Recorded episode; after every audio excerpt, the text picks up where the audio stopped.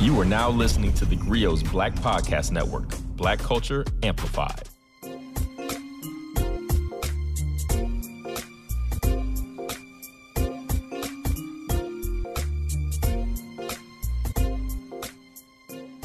In the early 1990s, a letter purporting to be a speech by a slave breaker went viral. Supposedly a plan to teach white people how to control black people for 300 years, it was titled, Willie Lynch and the Making of a Slave. While we now know that the document was a hoax, there are many who still believe the Willie Lynch letter is historically accurate. For those people, the Grio Daily Presence, the fake speech that took place in the back of the plantation at the same time, Willie Lynch, and the making of a white man. Gentlemen, I greet you here at the Lynch Plantation in the year of our Lord 1712. I know many of you have heard about the speech by Mr. Lynch that is taking place in the big house, but do not fear.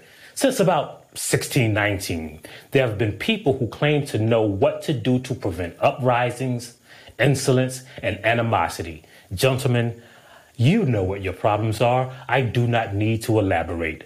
I am not here to enumerate your problems. I am here to introduce you to a method of understanding why, for some reason, they never ever suggest the most obvious solution to their problems freedom. I'm sure you can tell that these white men are building something. They call themselves settlers, but then again, when those Portuguese boys, Nuno Tristão and Antão Gonçalves, showed up on our homeland in 1441 to begin the transatlantic slave trade, they didn't call themselves human traffickers. I mean, if we'd have known that, we would have given them a few spears to take home with them, as long as they could extract them from their muscle tissues. I mean, you know how we do. now, human enslavement has been around since the beginning of time. Throughout history, there's been all kinds of slaves forced marriages, prisoners of war, indentured servitude, unpaid agricultural labor, land peonage, and even compulsory royal conscription, to name a few. But this thing here is something we couldn't have conceived of. We call it slavery because the language they put in our mouths is inadequate to explain that they have constructed a society using legally enshrined intergenerational perpetual servitude that reduces human beings to chattel based on nothing but skin color. So, I mean, we just call it slavery.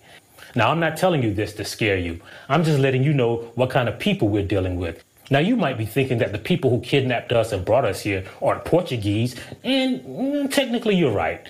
But see, there's no way to understand this unless you know how they think. See, when we were building kingdoms and studying science and medicine and art, they were going through this thing called the Dark Ages, where less than 20% of them could even read and write their own language. And they believed crazy stuff like the sun revolved around the earth and the earth was flat. Look, don't laugh. It's not their fault. You know, they're dumb. Luckily, some of them were smart enough to come over to our homeland and take our knowledge back to their illiterate kinsmen.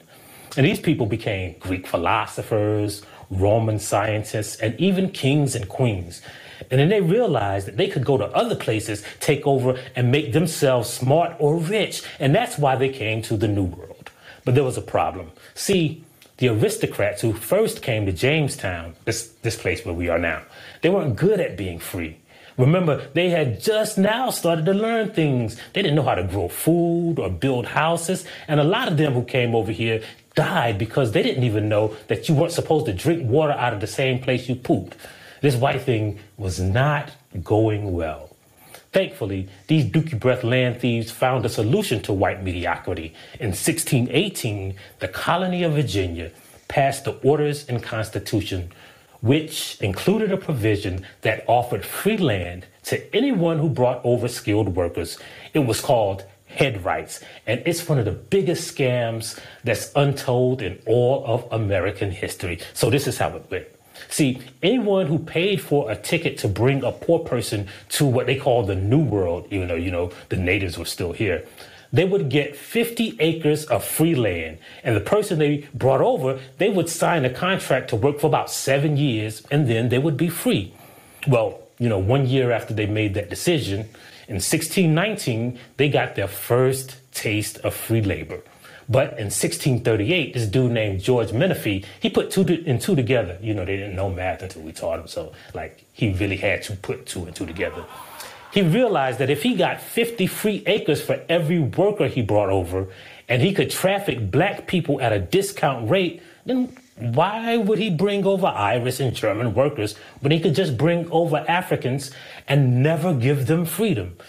Menefie received head rights for 3,000 acres, 1,150 of which he claimed for, quote, Negroes I brought out of England with me. A year later, when Menefie earned another 3,000 acres for importing 60 more enslaved people, everyone jumped on this buy one slave, get 50 acres free deal. In the future, they're going to try to convince you that they built this country with hard work and education and ingenuity. They don't even have like a white way of talking, but you must never trust the victor's version of history. See, they'll outlaw the truth, and if you even suggest otherwise, they'll probably make history against the law. I know you think it's crazy, but trust me, like I can see the future. And they'll tell you that you are the real racists for teaching facts because the only way that they can maintain their privilege is to make sure that you don't know that they literally got rich off government sponsored welfare and their version of affirmative action. But remember, they do not know things. They do not even know God. Seriously. They believe in a whole different God than you. They might have the same name, but they will justify taking away your rights and controlling your bodies by insisting that it's what their God wants. That's why Massachusetts first legalized slavery and specified that it was only for non white, non Christians who were, quote unquote, sold to us. See, that God told them that. That Massachusetts law comes from the 25th chapter of Leviticus, where God explains that the Israelites cannot enslave their own people, but it's perfectly fine to ruthlessly enslave foreigners or outsiders of your land. And in the future, they're going to even tell you that their God allows them to murder black people who don't do what white people say. That's going to happen. I promise you. You'll come to know it as police brutality and justify it by saying that the black person resisted, but it will be based on an old 1669 Virginia law about the casual killing of slaves. It says, be it enacted and declared by this grand assembly if any slave resist his master or others by his master's order correcting him, and by the extremity of the correction should chance to die, that his death shall not be considered a felony. End quote. Can you see them making the white man? But if you notice, these laws were about so called quote unquote Negroes and slaves. There were laws about quote Indians and free people too. But when this blight on the long arc of humanity is over and done with, and it will be over, even if it takes a civil war, they're going to erect a system that criminalizes blackness and they'll make it illegal to read and to protest and even walk around. They'll demonize us for asking for the same thing that gave them their wealth and their power. Just watch. This is how you make a white man. And you might be wondering why they look at you as if you are all the same. Sure, you're from the same landmass, but from different cultures and different kingdoms. Some of you are Akan warriors. Some of you are Senegalese rice growers. Some of you are Congolese engineers. But to them, it's all the same. And that's because they're not just making a white man. They are transforming you into one amorphous lump of something they can hate called a black man. But don't call them racist. See, for most of human history, the term race didn't exist. It emerged in the late 16th century to describe a type of thing, like a race of wine, or what they called a race of saints. Before then, every culture on the planet had their own stratifications. Greeks were different from Romans, the Irish were a whole different thing than English. But even when Enlightenment era philosophers began categorizing spe- species, they just subdivided humans by geographic regions until white people needed slaves. In a 1684 French journal article, Francois Bernier used a curious term to describe his theory on human taxonomy. The article was titled Nouveau division de la terre pares differentes especies ou races la habitante. Now, I don't speak white people very well, so that's like as close to French I can get. But it translates to a new division of Earth by the different species or races which inhabit it. In 1776, Friedrich Blumenbach, on the natural varieties of mankind, that's the name of the book, created five different divisions of humanity. And to prove that his division was superior, Blumenbach connected the Portuguese thieves to the ancient Greeks who stole their knowledge from Africa. He theoretically united the incompetent English colonizers and the Roman conquerors under one genetically superior race called the Caucasian race. He invented white people. To be clear, the idea of whiteness and their supremacy had already been entrenched in America and around the world. In fact, in the same year that Blumenbach wrote that book, Thomas Jefferson, this dude that was from like not even far from here, he wrote a breakup letter to King George based on the concept that what he said, all men are created equal. But privately, Jefferson, who is regarded as an anti slavery advocate, even though he ain't never freed a slave in his whole life, he wrote, I advance it, therefore, as suspicion only that the blacks are inferior to the whites in both endowments of the body and mind. This unfortunate difference of color and perhaps faculty is a powerful obstacle to the emancipation of these people these people. But the British people who believed this already lived in a country with a constitution and laws. The same for Germany, France, and other places. But America was a brand new world that had just been hijacked by whiteness. And so, when the people who built this new idea of freedom sat down to form this thing called the Constitution, they enshrined human traffic in the fabric of their country. In the foundational document, they reduced the same men they had just claimed were created equal to 60% of the value of a white man. They didn't count the indigenous people at all. And when all of their work was done, the first legislative body took up the question of who this country belonged to. The Naturalization Act of 1790 was passed by the very first Congress of the brand new United States of America, establishing citizenship to quote, any free white person of good character. But this is not my opinion. 75 years after America declared its independence, Roger Taney, the head of the highest institution of justice in this toddler nation, was tasked with writing the decision for the Dred Scott versus Sanford case.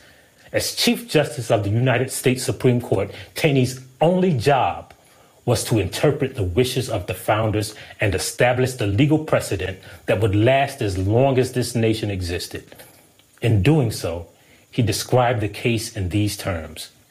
The question is simply this can a Negro whose ancestors were imported into this country and sold as slaves become a member of the political community formed and brought into existence by the Constitution of the United States, and as such, become entitled to all the rights and privileges and immunities guaranteed by that instrument to the citizen.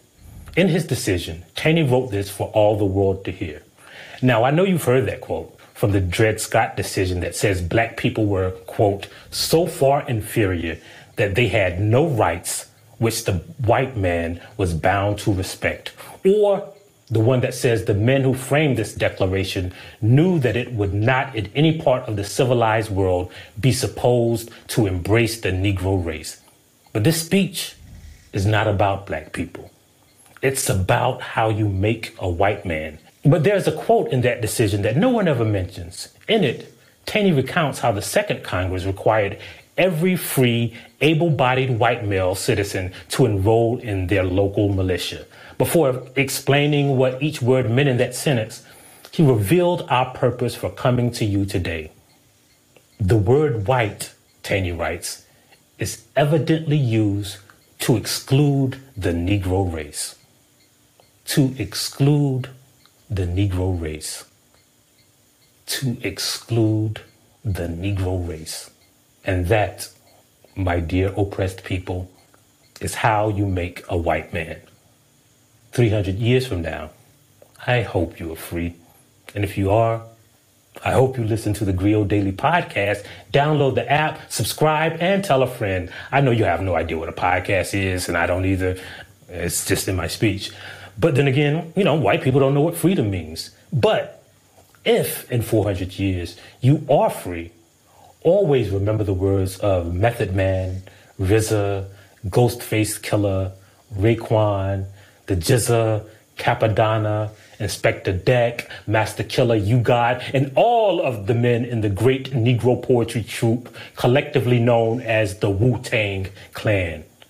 Now, they might change it in the future, but I believe what they will say is freedom. Caucasity rules everything around me. Dollar dollar bill, y'all. Thank you for listening to the Grio Daily. If you like what you heard, please give us a five star review, download the Grio app, subscribe to the show, and share it with everyone you know. Please email all questions, suggestions, and compliments to podcasts at thegrio.com. You are now listening to the Grio's Black Podcast Network, Black Culture Amplified.